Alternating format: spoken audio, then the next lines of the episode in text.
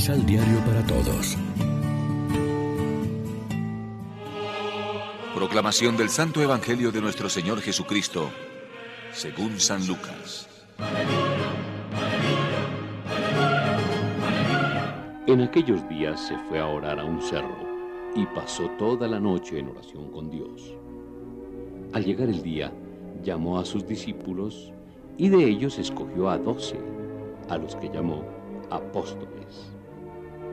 Simón, al que le puso por nombre Pedro, y Andrés, su hermano, Santiago, Juan, Felipe, Bartolomé, Mateo, Tomás, Santiago, hijo de Alfeo, Simón, apodado Celote, Judas, hermano de Santiago, y Judas Iscariote, que fue el traidor.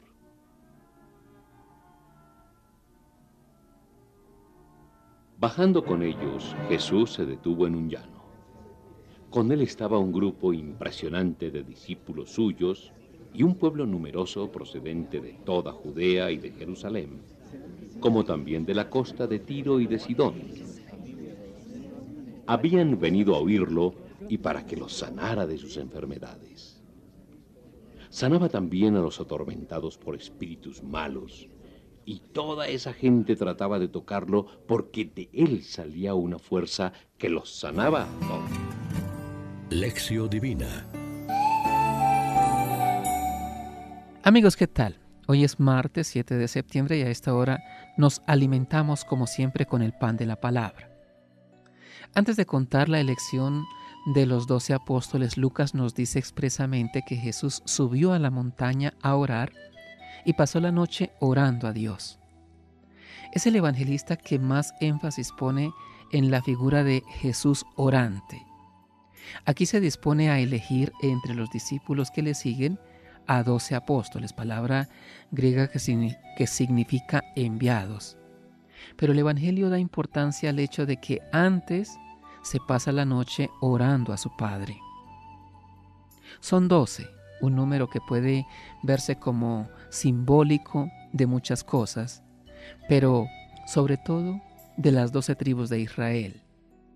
Así Jesús manifiesta que el nuevo Israel, la iglesia, viene a sustituir y cumplir lo que se había empezado en el antiguo.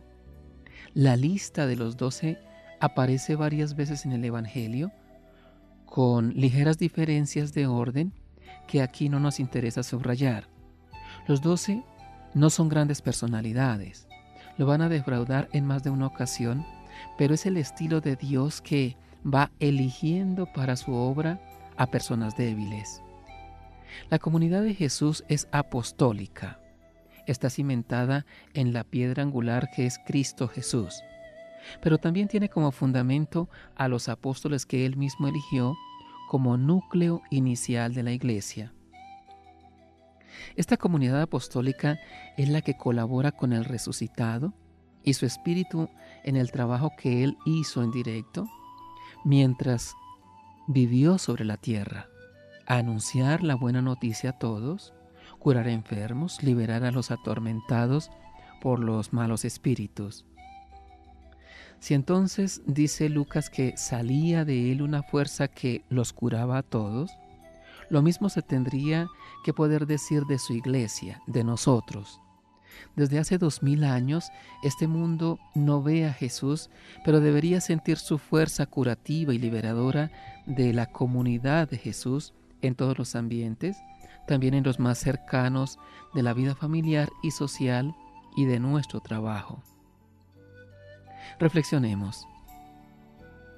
Las decisiones más importantes de nuestra vida las hemos tomado en el monte, es decir, en un clima de confianza y total apertura a la voluntad de Dios. Oremos juntos. Señor, no permitas que la antorcha se apague en nuestras manos sino que transmitamos su llama a las nuevas generaciones.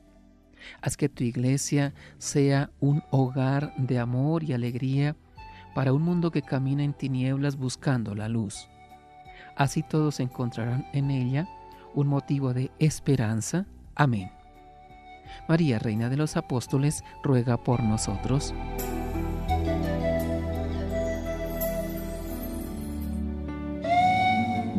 Complementa los ocho pasos de la Alexio Divina adquiriendo el emisal Pan de la Palabra en Librería San Pablo o distribuidores.